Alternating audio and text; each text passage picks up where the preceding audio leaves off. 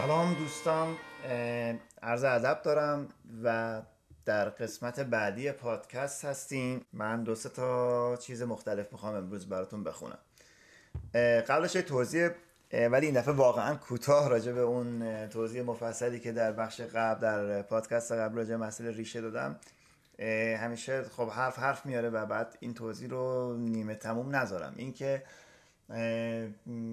در وقت هایی صحبت های من بخشی از این صحبت ها رو در همون مقاله نوستالژی در کتاب چهار مقاله هم کرده بودم راجع به اینکه حالا مسئله دو وجه داره. یکی اینکه این غرب نسبت به ما کنجکاوی نداره و دیگه اینکه ما به عنوان آرتیست هایی که یا آدم های فرهنگی که اهل خاور میانه هستیم اینقدر نباید ریشه خودمون رو فراموش کنیم. در واقع می‌خواستم بگم این حرف در بعضی جاهای وقتهای نقدی بهش شده بود که یه همخانی هایی داره با حرف هایی که یک زمانی در همین منتقدین غرب زدگی همین اصحاب فردید یک زمانی یا آل احمد یا دیگران این از بسیاری جهات این صحبت با اونها واقعا بیرحمی اگر یکی قلم داد بشه. اولا که اون آدم ها اکثرشون آدمایی بودن که در غرب زندگی نکرده بودن و یک دو تا سفر رفته بودن و اومده بودن و یک تصور مالی خولیایی از ماجرا داشتن. دومی که از اون مهمتر این که اتفاقا عرایز بنده در جهت بزرگ داشتن و در جهت فضیلت شمردن معاصر بودن و مدرن بودن و امروزی بودنه. از این جهته که میگم باید به ریشه پرداخت.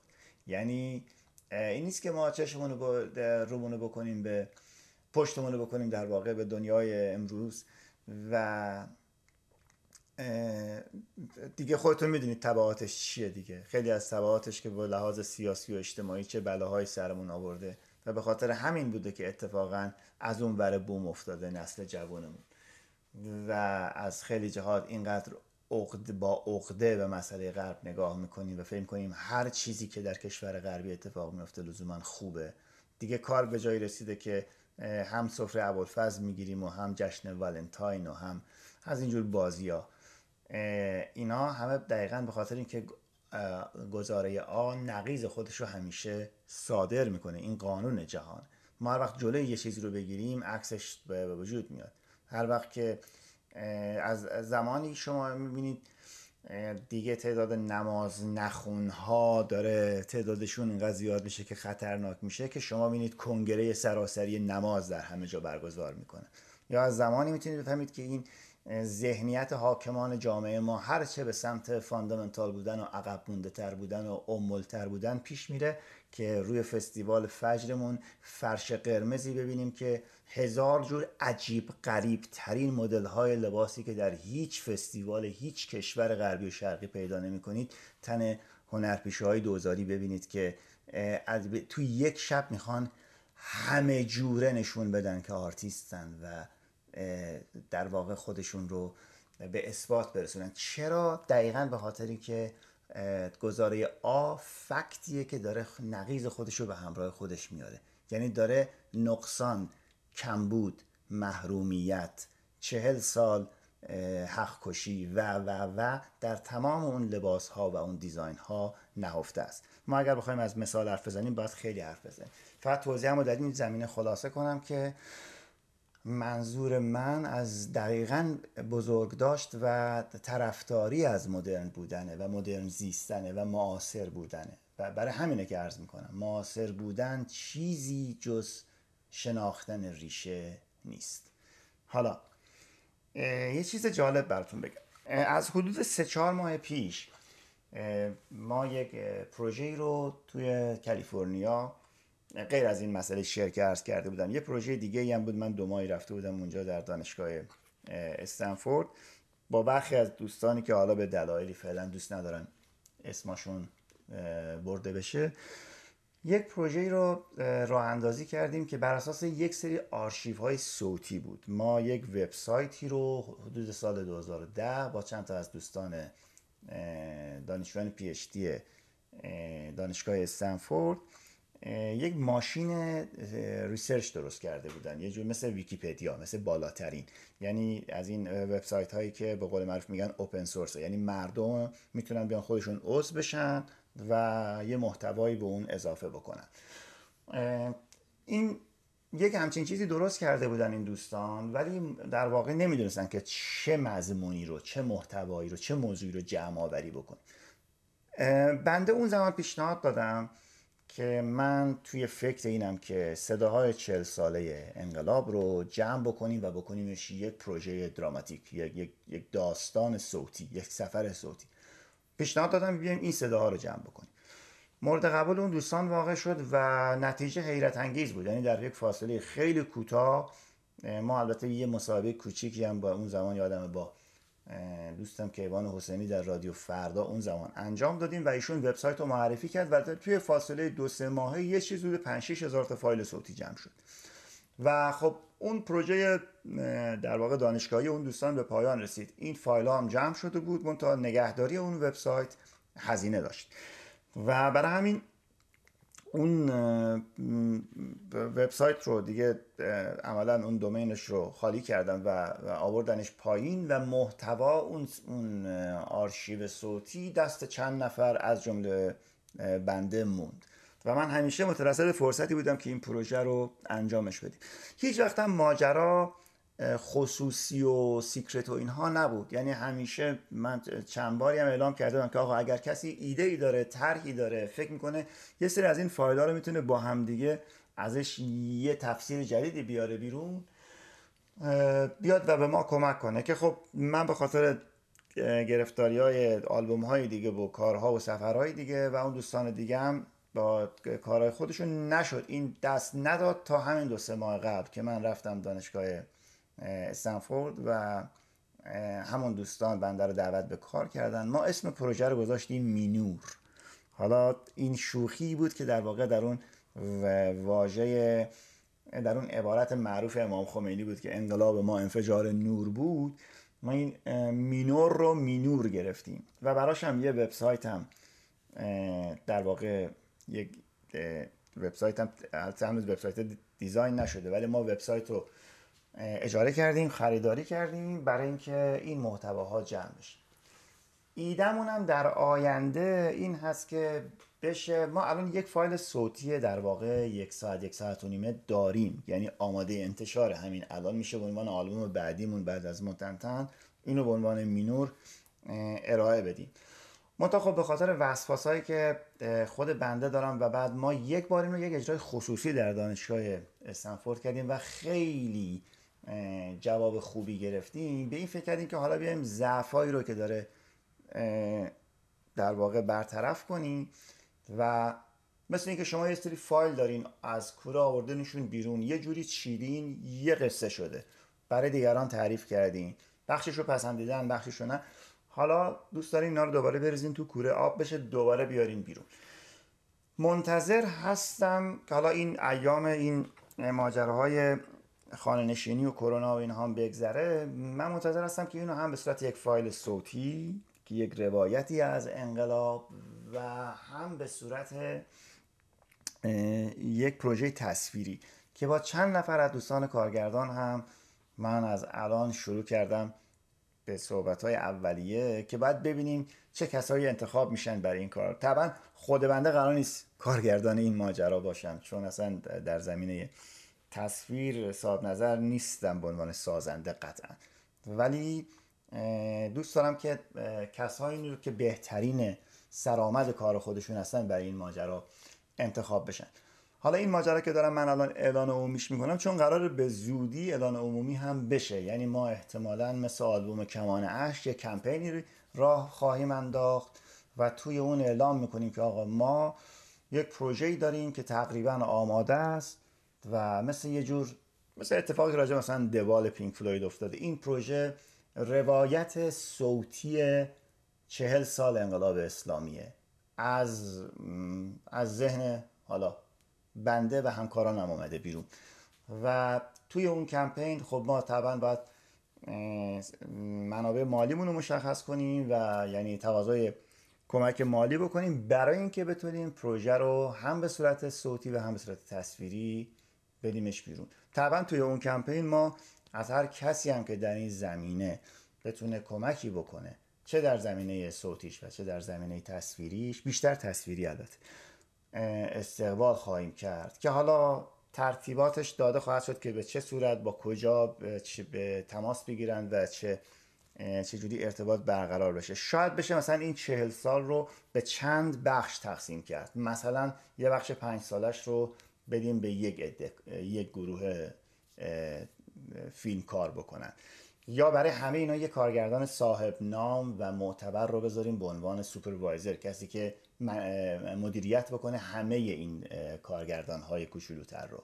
یا اساسا بیایم همش رو بخش فیلمی نبینیم و مثلا به مدیوم های مختلف فکر کنیم. بخشش نمایش توی سالن باشه. که بعد فیلمش رو بذاریم توی کار. بخشش تئاتر عروسکی باشه بخشش انیمیشن باشه بخشش طراحی گرافیک باشه که به گرافیست های خبره بدیم همه اینها رو از اینجا درس می‌کنم که این پروژه‌ای که انشالله به زودی بعد از این ایام به عنوان آلبوم بعدی بنده یا پروژه بعدی بنده اعلان عمومی خواهد شد با عنوان مینور.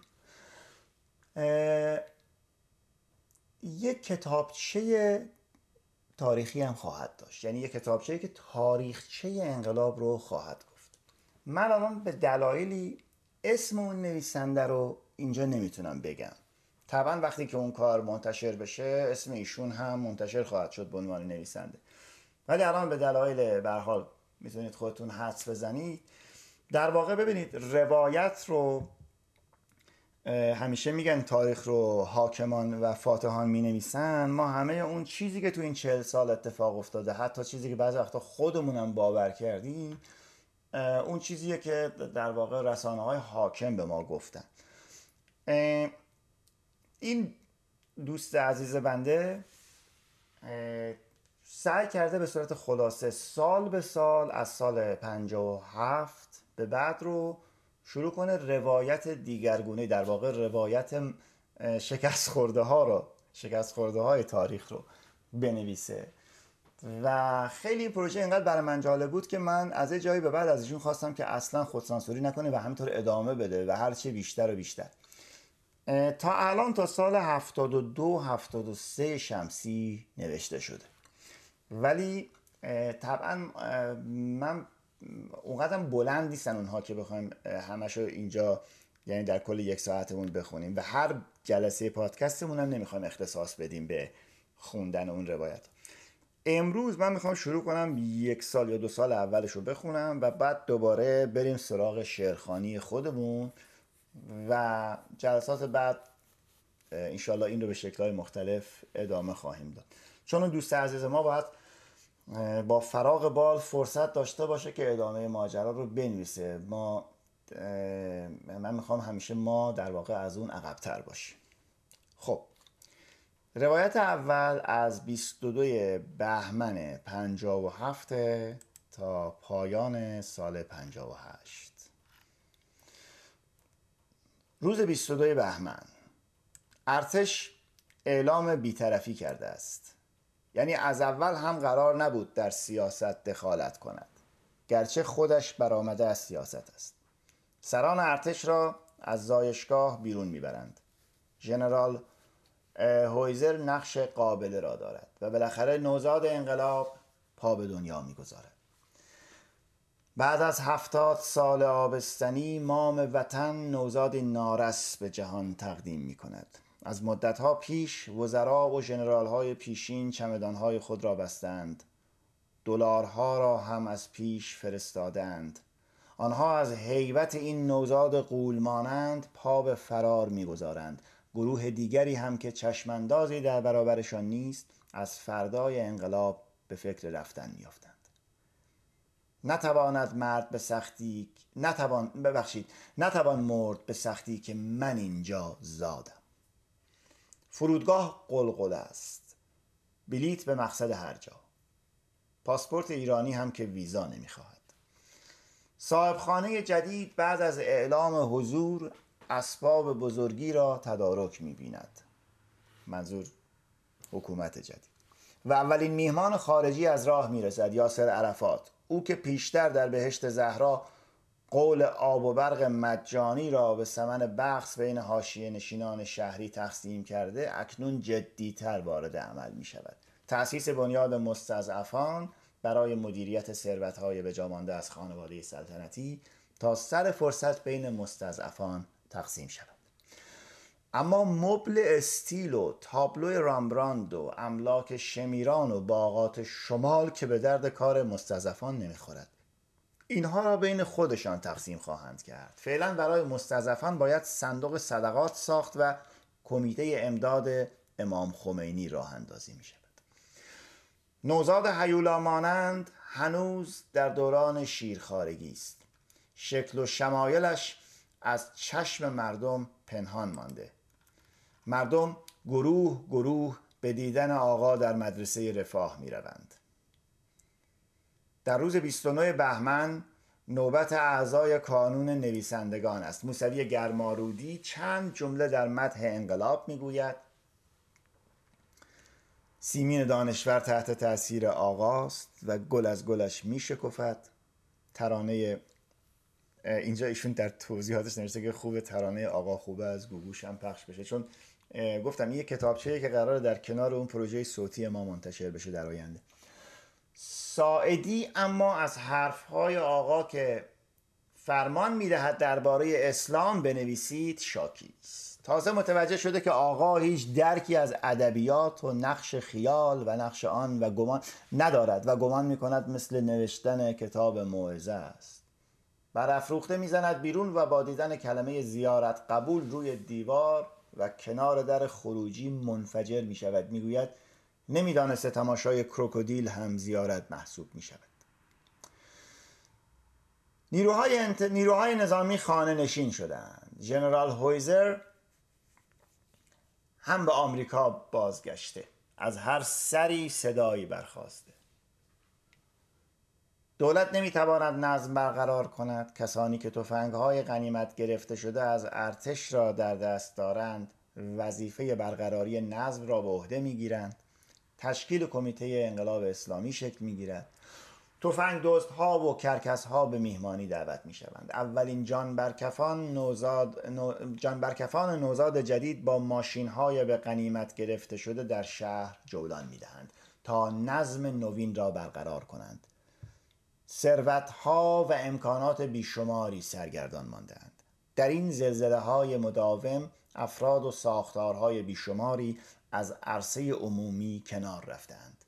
افراد کمیته در پی بیرون کشیدن آنها از پستوها و مخفیگاه هایشان هستند. این افراد که همگی جزء گردانندگان حکومت سابق هستند به دست های حکومت جدید میافتند. فرمان تشکیل دادگاه های انتقام یا همان انقلاب صادر می شود اولین محکمه ها در کلاس های درس مدرسه ای برگزار می شود مدرسه علوی دادستان و وکیل و هیئت منصفه و کیفرخواست و دفاع مفاهیمی مدرن و غربی اند و حاصل تلقین استعمار. اسم هر متهم و شغل او دلیل اثبات اتهامش است. تعداد متهمین زیاد است و قاضی شهر سرش شلوغ. میز معلم میز قاضی است و نیمکت کلاس صندلی متهم. اتهام ها همه بدون استثنا یکی است فساد در زمین فساد فلرز و, خون و خونش بیبهاست. محدور و دم. احکام همه یک کلمه. تیر باران جوخه اعدام ها لیوانهای جوخه اعدام لیوانهای چای را بر زمین می‌گذارند و به پشت بام و یا به حیات مدرسه می‌دوند تا حکم را اجرا کنند. چه اشتهای سیری ناپذیری دارد زمین گورستان. رگبارهای مداوم خواب رگبارهای مداوم خواب از چشم امام امت ربوده است. مدرسه ای که یک ماهی است در آن مسکن گزیده را رها می کند و به قم می رود آقا در میان همدرسان سابقش در قم مستقر می شود مرکز قدرت به قم منتقل شده. وقتی در اتومبیل بلیزر از خیابانهای تهران میگذشت تا به بهشت زهرا برود از اینکه انبوهی از زنانی که به استقبالش آمده بودند کت و دامن پوشیده بودند و لچک به سر نداشتند تنش لرزیده بود. وظیفه امام هدایت امت است تا دروازه بهشت. این انتظاری است که همدرسان و شاگردان سابق او را نیز خوشحال می کند اکنون که ایران از لوس وجود کافران پاک شده باید ظاهر اسلامی آن را هم درست کرد. مهمترین و پایعی ترین فرم یک جامعه اسلامی طی فرمانی که از قوم صادر شده است اعلام می شود زنان را بدون هجاب و پوشش اسلامی به ادارات، مدارس، بیمارستان ها و یا هر مکان عمومی دیگر راه ندهید. اطاعت وظیفه زن است. گروه بیشماری از زنان اعتراضی ندارند. این اطاعت را قرن هاست که آموختند. گروه اندکی اعتراض می کنند که پاسخ حکومت این است. یا روسری یا توسری. در واقع با این فرمان دو هدف را زدند همدرسان هم همدرسان سابق که چندان مشکلی با حکومت سابق نداشتند با این فرمان راضی می شوند و هم زنان برای همیشه از عرصه عمومی تبعید می شوند همزمان با تهدید و سرکوب زنان در تهران آقا در قوم از حضور زنان در انقلاب تشکر می کند و نقش اول نمایش را اصلا به زنان می دهد یک دست تحبیب است و دست دیگر تهدید. عبید زاکانی قرنها پیش فرموده بود که حکومت میان, حکومت میان بیم و امید استوار میماند. در کردستان برفها آب می شوند و کینه ای قدیمی از نو جوانه می زند. کردستان از تهران دور است. اخبار دیر می رسد در کردستان شنیده شده که مردم در تهران پادگانها را غارت کرده اند و حالا همه تفنگ دارند. چند روز بعد از پیروزی انقلاب در کردستان به پادگانها حمله می کنند تا آنها هم سهمشان از تفنگهای دولتی را بگیرند. مهم نیست که کشتیبان عوض شده یا نه. این آغاز جنگی طولانی است که چهل سال به طول خواهد انجامید ناپلئون گفته بود که جنگ پایان سیاست است. وقتی دیپلماسی به انتها برسد وقوع جنگ گریز ناپذیر است. اما رهبران احزاب کرد دست به اسلحه می‌برند تا در دیپلماسی دست پیش را داشته باشند. ارتش با فرماندهان جدید به کردستان حمله می کند کسانی که نه مشق جنگ کرده اند و نه درک و دریافتی از دیپلماسی و از تاریخ دارند. آهنگ کردی دکتر شوان آهنگ معروف روز است. شب عید نزدیک می شود. زمستان آن سال از برف و سرما خبری نیست. اما منظور زمستان 57 اما سرمای نن پیرزن به شکلی دیگر بر آتش داغ هیجانات مردم فرو میریزد جمهوری اسلامی نه یک کلمه کمتر و نه, و نه یک کلمه بیشتر. این آن سرمای آخر اسفند است که خون را در بدن سیاستمداران و تحول خواهان منجمد می کند و شکوفه امید از سرمای این فرمان روی تن این نهال تازه پا یخ می‌زند و میریزد دولت آماده برگزاری رفراندوم می شود. رفراندوم به معنای مراجعه به آرای عمومی مردم است و در قاموس پیازهای کهنه که در گرمای حوزه ها و رواق ها اکنون سبز شده اند اما واژه مردم قایب است. در همان روزهای آغازین سال جدید در گنبد و در بندر ترکمن یا بندر شاه ترکمنهای آسی از ظلم, خانه، ظلم خوانین نزدیک به دربار در فکر راهندازی تشکیلات شورایی هستند تا زمین های قصب شده توسط حکومت سابق را پس بگیرند. زمین از آن کسی است که روی آن کار کند. گروهی از معلمان و باسوادان ترکمن اقدام به تشکیل شورا می کنند تا بر تقسیم زمین ها محصولات و اجرای عدالت نظارت کنند. در میان آنها هواداران سازمان فدایی خلق، فدایان خلق هم حضور دارند. ضمنا اعضای این شورا اغلب سنی مذهبند. هر حال با کشته شدن نوجوانی ترکمن جنگ مغلوبه می شود دستگیری برخی از اعضای شورا توسط پاسداران کمیته کار را به جنگ خیابانی در گنبد می کشد در شهرستان گنبد. نیروی تازه نفس از تهران می رسد و بعد از دو روز جنگ و خونریزی دولت و نمایندگان فدایان خلق و شورای خلق ترکمن به توافق می رسند. اما در بهمن 58 یعنی حدود یک سال بعد دوباره جنگ در می‌گیرد و در یک روز 94 نفر کشته می شود حاکم شهر از تهران و از طریق تلفن اتهامات دستگیر شدگان را از فرماندهان گارد سیویل محسن رضایی گارد سیویل به معنی گارد شهری و محسن رفیق دوست میشنود. و همانجا حکم را صادر می کند این اولین بار در طول تاریخ است که محاکمه از طریق تماس تلفنی آغاز و حکم هم از طریق تلفن به اطلاع مجریان می رسد البته آخرین بار نیست.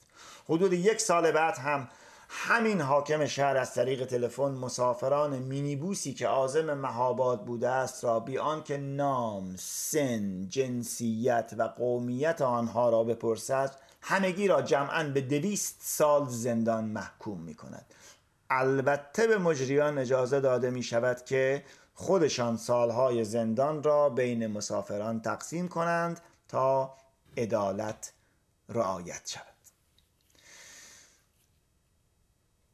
ده و یازده فروردین 58 رفراندوم برگزار می شود با توجه به اعلام مخالفت مخالفت های برخی سازمان ها و گروه های سیاسی اهل علم فتوا می دهند که شرکت در رأیگیری سباب دارد. و کمی جلوتر اعلام می شود که عدم شرکت در رفراندوم مستحق مجازات در قیامت است. این هم اولین بار در تاریخ است که شرکت در انتخابات عملی شرعی و واجب قلمداد می شود. گرچه قبل از آن در هیچ کتاب و توضیح المسائلی به ثواب رأی آری در رفراندوم اشاره نشده بود. گرچه نتیجه از اول هم مشخص بود با این همه وجود محدودیت وجود محدودیت نداشتن شناسنامه برداشته شد. و مردم برای بردن سباب هجوم میآورند. کسانی که ده بار رأی می‌دهند به نظر می‌رسد که با خودشان مسابقه می‌دهند و بدیهی است که هر بار از این برنده شدن ذوق زده شوند.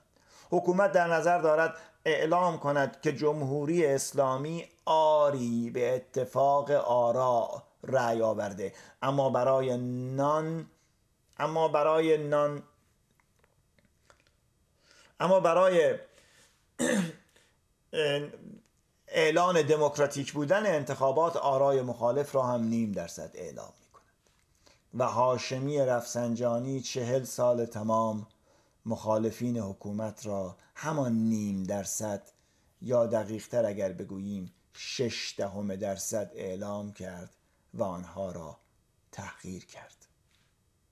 الله اعلم. قول آب و برق و گاز مجانی به مستضعفان همچنان معطل مانده. یعنی کسی به قول آقا عمل نمی وقتی دلیلش را جویا می‌شوید جویا می‌شویم می‌گویند خب آن کوخ نشینان اصلا مشترک آب و برق و گاز نیستند. حلبی آبادها هم که کنتور برق ندارند آب را از شیر آب یا جوی آب برمیدارند آن وقت تازه متوجه می شوند که باید اول برای آنان مسکن بسازند. امام اقدام به افتتاح حساب شماره 100 در کلیه بانک ها می کند تا مردم علاوه بر صندوق صدقات در آن حساب هم پول بریزند و با آن برای مستضعفان مسکن بسازند و برایشان برق و آب بکشند بعد هم روی قبض برق بنویسند مجانی. وجوه آن حساب هم مثل صدها حساب دیگر بعدها در جنوب لبنان در سودان سومالی بورکینافاسو و در کنیا صرف ساختن مسکن برای بریگادهای خارجی حکومت شد و سر کوخ نشینان بی کلاه ماند. فرمان تشکیل سپاه پاسداران. به عنوان بازوی نظامی انقلاب در اردیبهشت 58 صادر شد. تاریخ چهل سال گذشته و امروز و آینده سپاه هم خود حکایت دیگری است. به درازی هزار و یک شب. پاسداری از انقلاب مرد... پاسداری از انقلاب مردم تبدیل به پاسداری از نظام و شریک شدن در پول نفت و سلطه بر تمام منابع کشور می شود.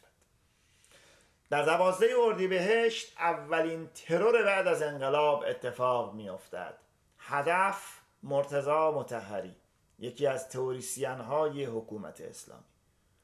گروهی بنیادگرا به نام فرقان حکم اعدام را صادر و اجرا می کند رهبر آنها طلبه جوان است و طرفدار سرسخت آموزه های شریعتی. اختلاف بنیادی شریعتی و متحری در نهایت به این دوئل می کشد کیفرخواست شبیه کیفرخواست دادگاه های انقلاب است. چند آیه قرآن که از کسی معنا که کسی معنا و شعن نزول آن را هم نمی‌داند. اما کلمات همان کلماتی است که برای تشکیل سپاه خوانده می‌شد.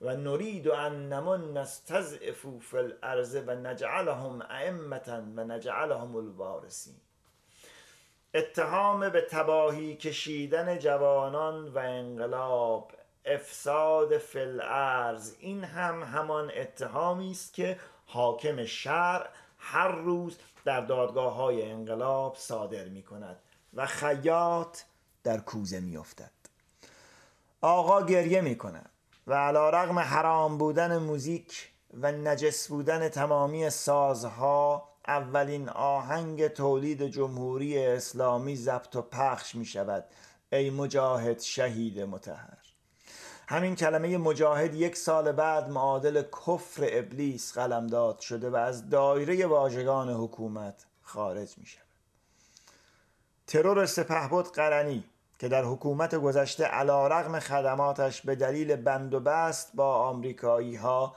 علیه شاه مقذوب شده و اکنون به فرماندهی ارتش منصوب شده دومین ترور بعد از انقلاب است. او مکافات جنایتهایش در کردستان و در خوزستان را می‌پردازد. ترورهای دیگر این گروه منجر به دستگیری رهبر فرقان می شود جنگ در کردستان ادامه دارد و هر اتفاقی در هر کجا میافتد به تلافی آن شهرها و روستاها و حتی کوهها و گذرگاه های کردستان بمباران و گلوله باران می شود دولت قصد صلح و مصالحه دارد. اما نیروهای تندرو این را باج دادن تلقی کرده و هر بار که آتش جنگ میخوابد آنها به بهانه دوباره آن را شعله بر می تابستان پنجاب و هشت اولین تابستان بعد از انقلاب است. آبستن حوادث عجیب و غریب که تأثیر زخمهایش تا سالها همچنان بر بدن جامعه و تاریخ ایران بر جا میماند. انتخابات مجلس خبرگان و نه مؤسسان بعد از رفراندوم کذایی منجر به تشکیل مجلسی می شود که 90 درصد آن روحانی ها هستند. قانون اساسی را می نویسند قانونی که از روی قانون اساسی بلژیک و فرانسه کپی برداری شده.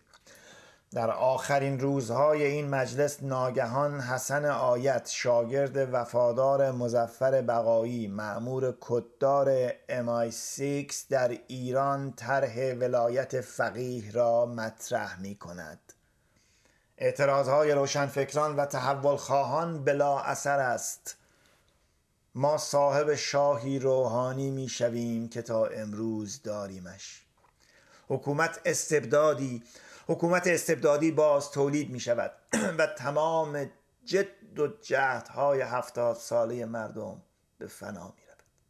در تابستان 58 اولین نماز جمعه تهران و سپس در شهرستان ها برگزار می شود نماز جمعه در تهران و سپس در شهرستان ها برگزار می شود تریبونی برای حکومت در مراسم برگزاری نماز. حکومت هرچه بیشتر خودش را به دین و ایمان مردم گره می‌زند. کلاس درس هفتگی برای طرفداران حکومت.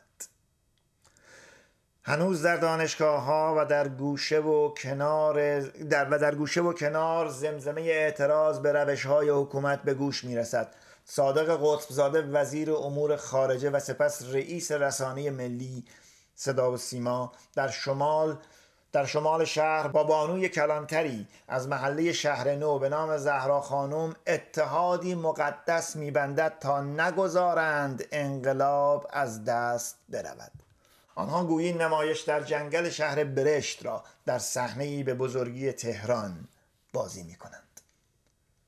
در نیمه تابستان امام اعلام می کند روزنامه آیندگان را نمی خواند. می شود با اطمینان گفت ایشان هیچ روزنامه ای نمی خواند چون اغلب روزنامه حرفهای چون اغلب روزنامه حرفهای خودش را نقل می کند و خواندن آن حرفها به دلیل عدم انسجام و پراکندگی و بیارتباطی صدر و زیل آن از شکنجه شدن زجرآورتر است.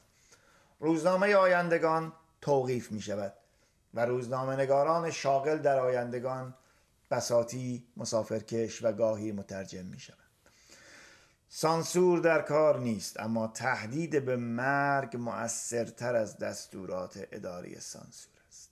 چند نشریه دیگر خودشان تعطیل می کنند در تابستان 58 تلویزیون در چند شب متوالی اعترافات دو نفر از بازجویان و شکنجهگران ساواک را پخش می.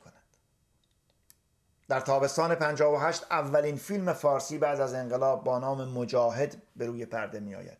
یک کپی مزهک از فیلم فارسی دوران شاه. چاقوکش ها و قدار بندهای پیش از انقلاب حالا انقلابی شده و در کمیته ها مشغول به کارند. در سال 58 تیراژ متوسط هر کتاب 12500 جلد بوده. بسیاری از کتاب هایی که ده ها سال در محاق بودند تجدید چاپ شدند در این سال سعید سلطانپور نمایش عباس آقا کارگر ایران ناسیونال را روی صحنه می‌برد بهرام بیزایی نمایش مرگ یزدگرد را کار می کند و بعدها از روی آن فیلمی سینمایی به همین نام می سازد. مهمترین اتفاق پاییز 58 در 13 آبان آن سال اتفاق میافته. دانشجویان طرفدار حکومت که بعدها دانشجویان خط امام خوانده می‌شوند از دیوار سفارت آمریکا بالا رفته و آنجا را اشغال می کنند.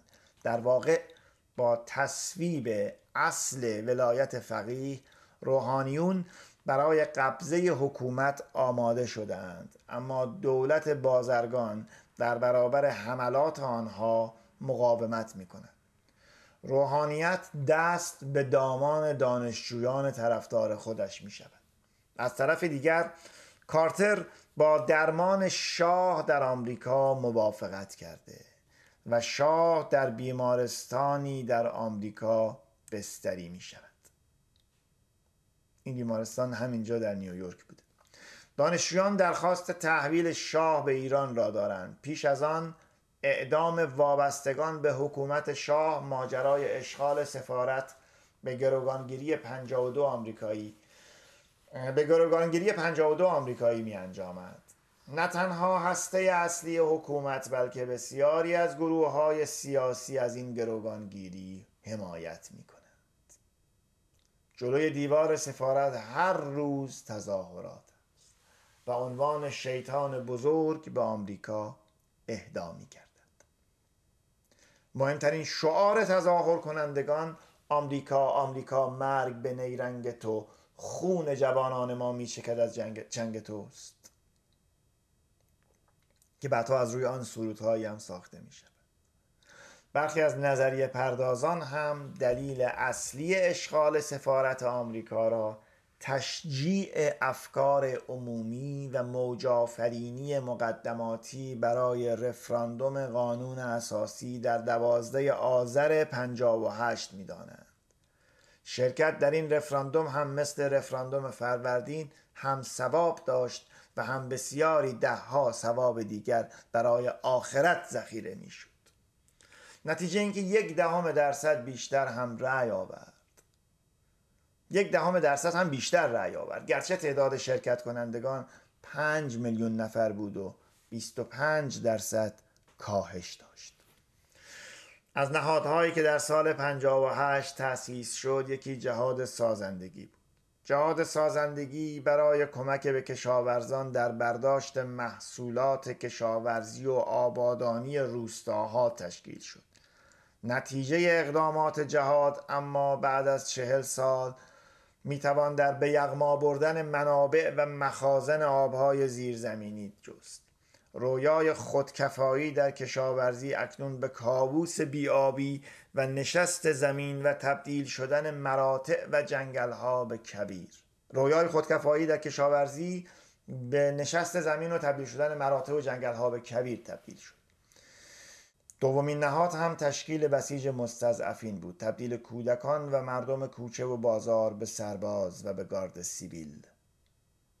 این نهاد که قرار بود نهادی خودجوش و مردمی باشد اکنون مهمترین بازوی سرکوب مردم است و توسعه پادگان ها به کوچه و خیابان مساجد کارخانه ها و حتی در درون خانه ها بسیج مستضعفین.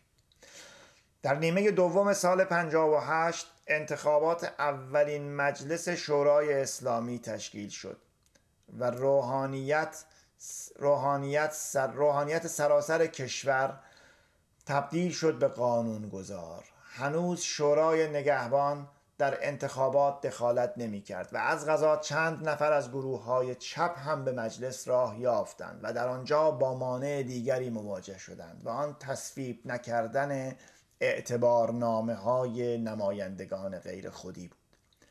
در اسفند 58 هم انتخابات انتخابات اولین ریاست جمهوری در ایران برگزار شد. اجماع راستگرایان بر روی جلال الدین فارسی بود که در هم شکست. ایشان ایرانی الاصل نبود. در نتیجه ابوالحسن بنی صدر توانست اولین رئیس جمهور ایران شود.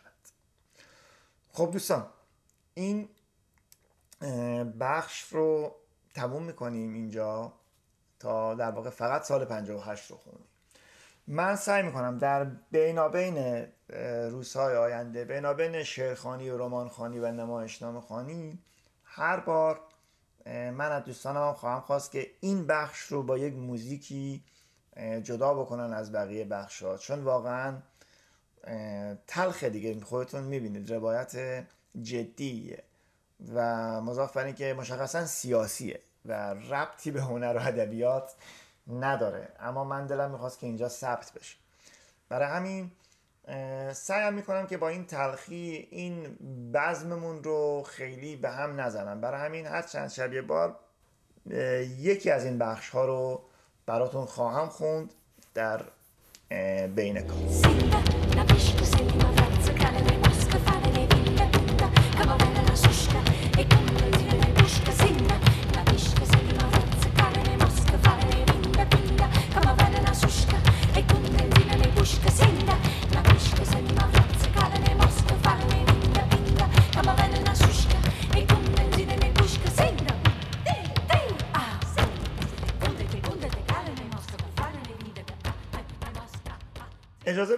برگردیم به ادامه شعرخونیمون از همون اساتید و بزرگان قرن چهارم و بیایم جلو. قبل از اون اجازه بدید که یک یک شعر از مولوی بخونیم. برای اینکه این یه دفعه این فضای ما اینطوری به قول معروف نشکن. من بی خود و تو بی خود ما را که برد خانه؟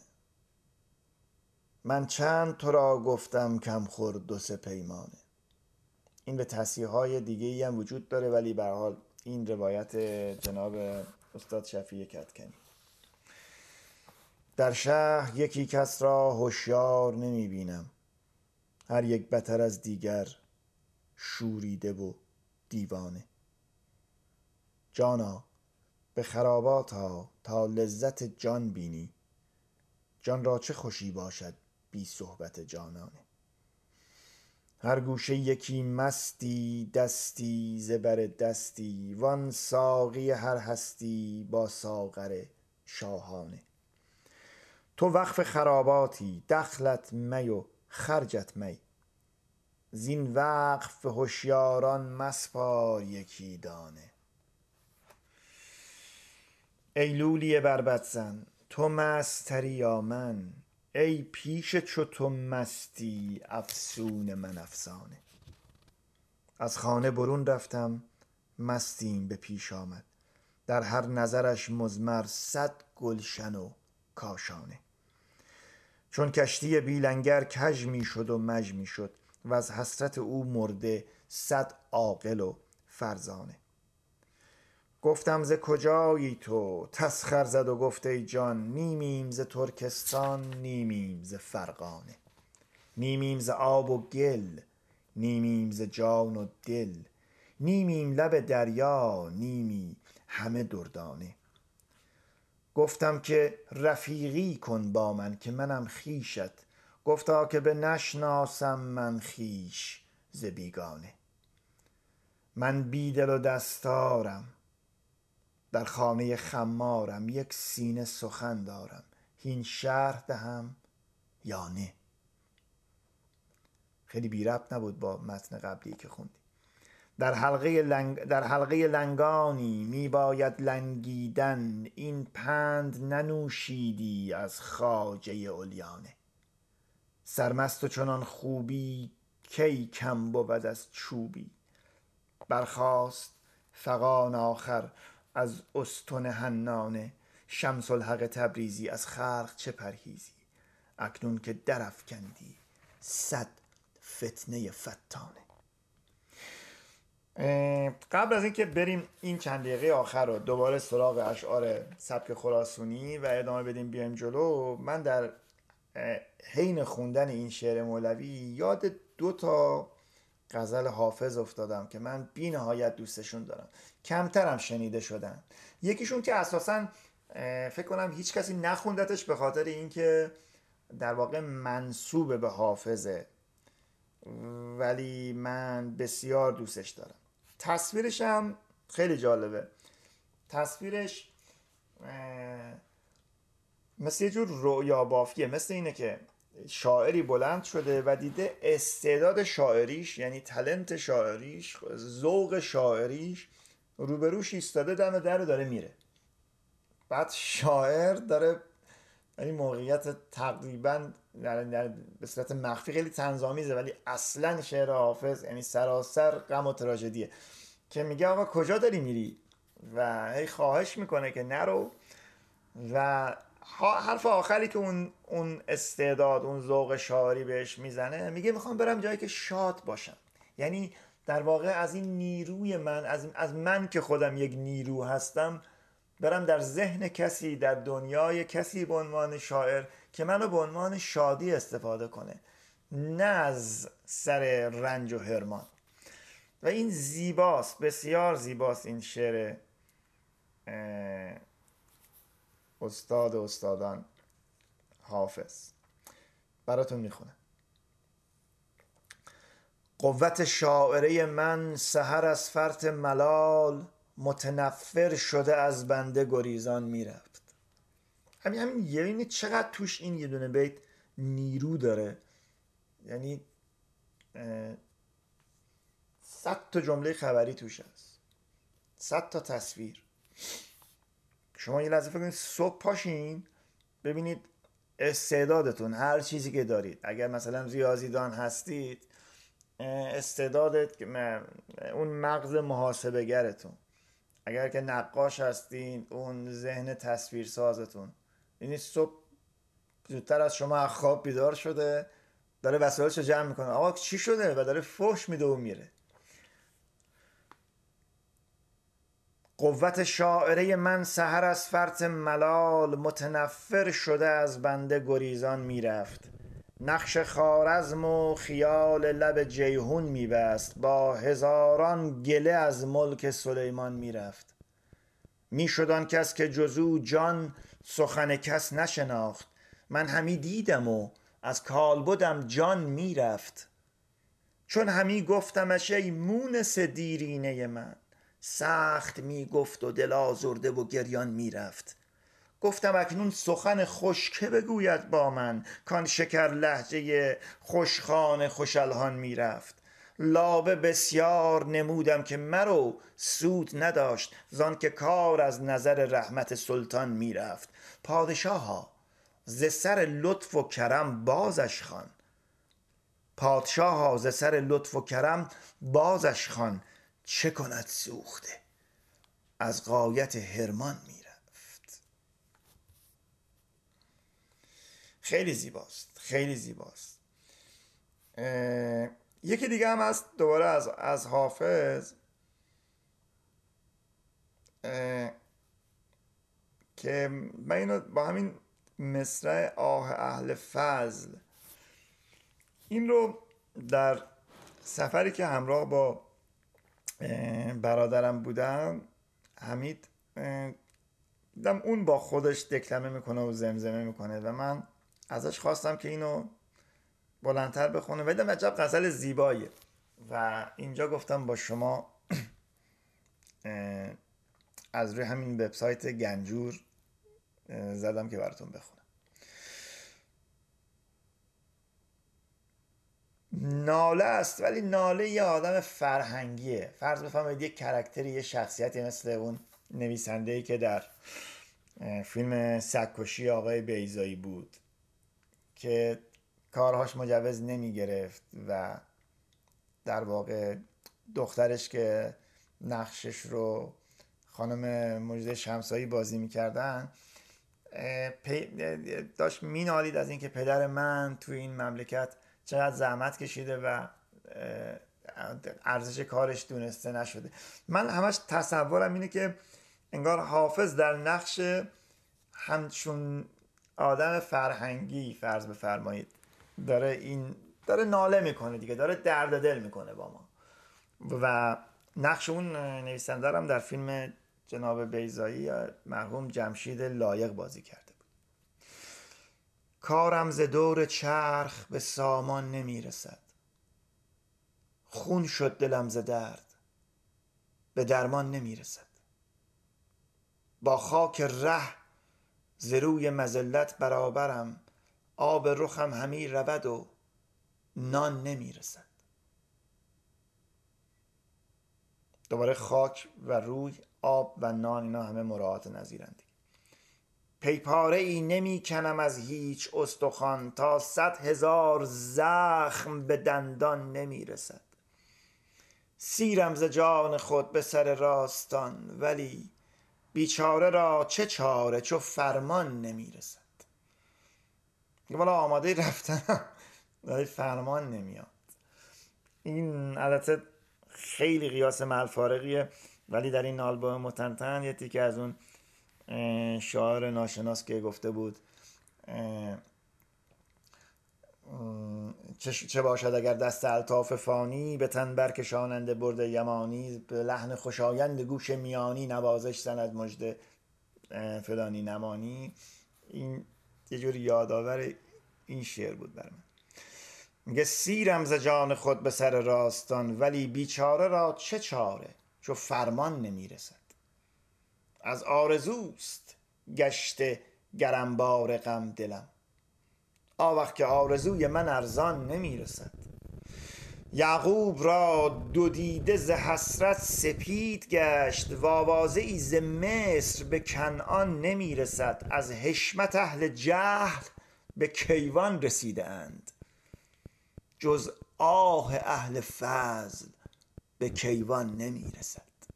این زیباترین بیتشه. میگه از حشمت اهل جهل به کیوان رسیدند جز آه اهل فضل به کیوان نمی‌رسد. از دست برد جور زمان اهل فضل را این قصه بس که دست سوی جان نمی‌رسد. حافظ صبور باش که در راه عاشقی هر کس که جان نداد به جانان نمی‌رسد.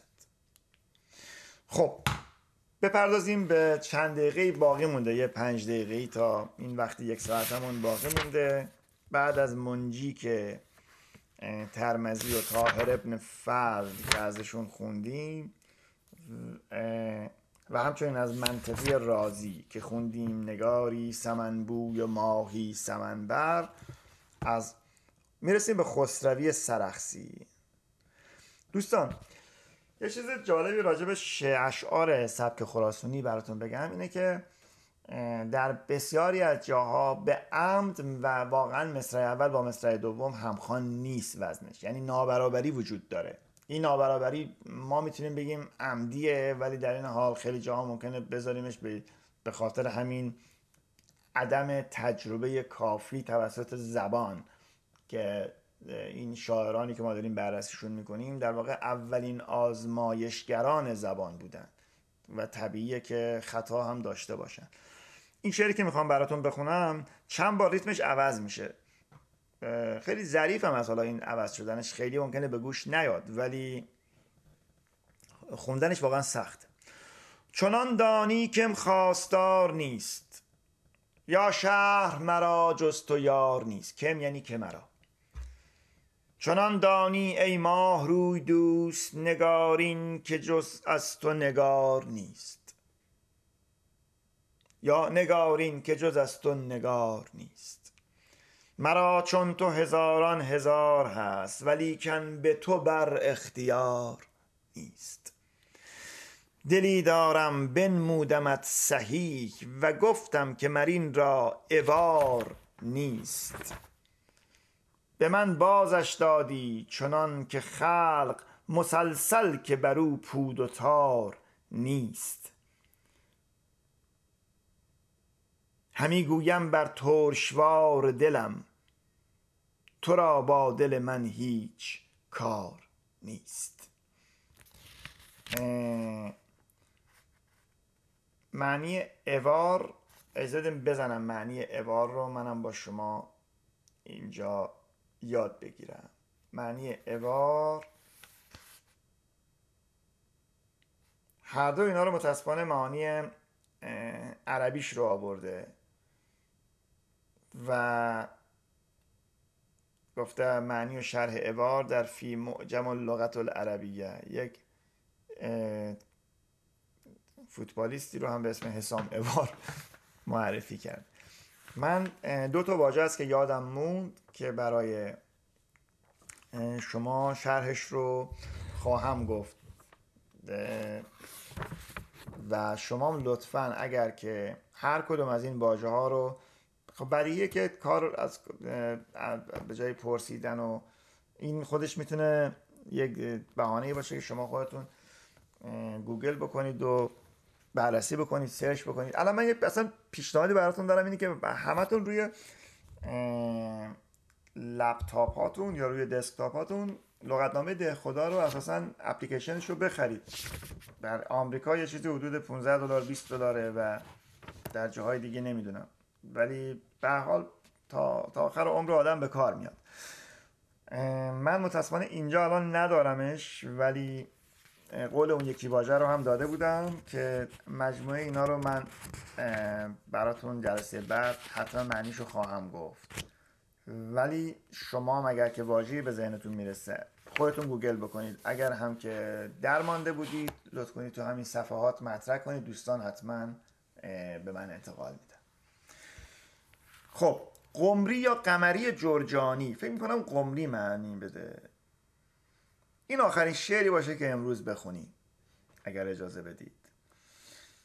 و ما جلسه پیش به استقنایی نیشابوری و خبازی نیشابوری هم اشاره کردیم. ولی این جناب قمری که از شاعران معاصر قابوس ابن وشمگیر بوده است و مداح آن پادشاه. قابوس ابن وشمگیر رو که ممکنه خیلیاتون بشناسید دیگه نویسنده کتاب قابوس نام است. که ما تو کتاب های درسیمون داشتیم بخشای زیادیش توی درس ادبیات. و از اون متون عجیب و غریبه.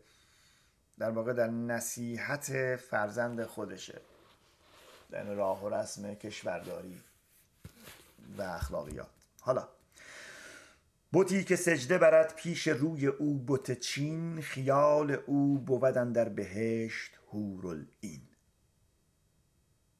الف به قامت و میمش دهان و نونش الف نونش به زلف ببخشید. الف به قامت و میمش دهان و نونش زلف بنفش جعد و به رخ لاله و زنخ نسرین. به زلفش اندر مشک و به مشکش اندر خم به چینش اندر تاب و به تابشن در چین.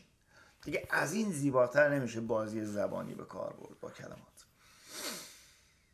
میان حلقه زلفش معلق است. دلم مثال آن که میان فلک هوا و زمین.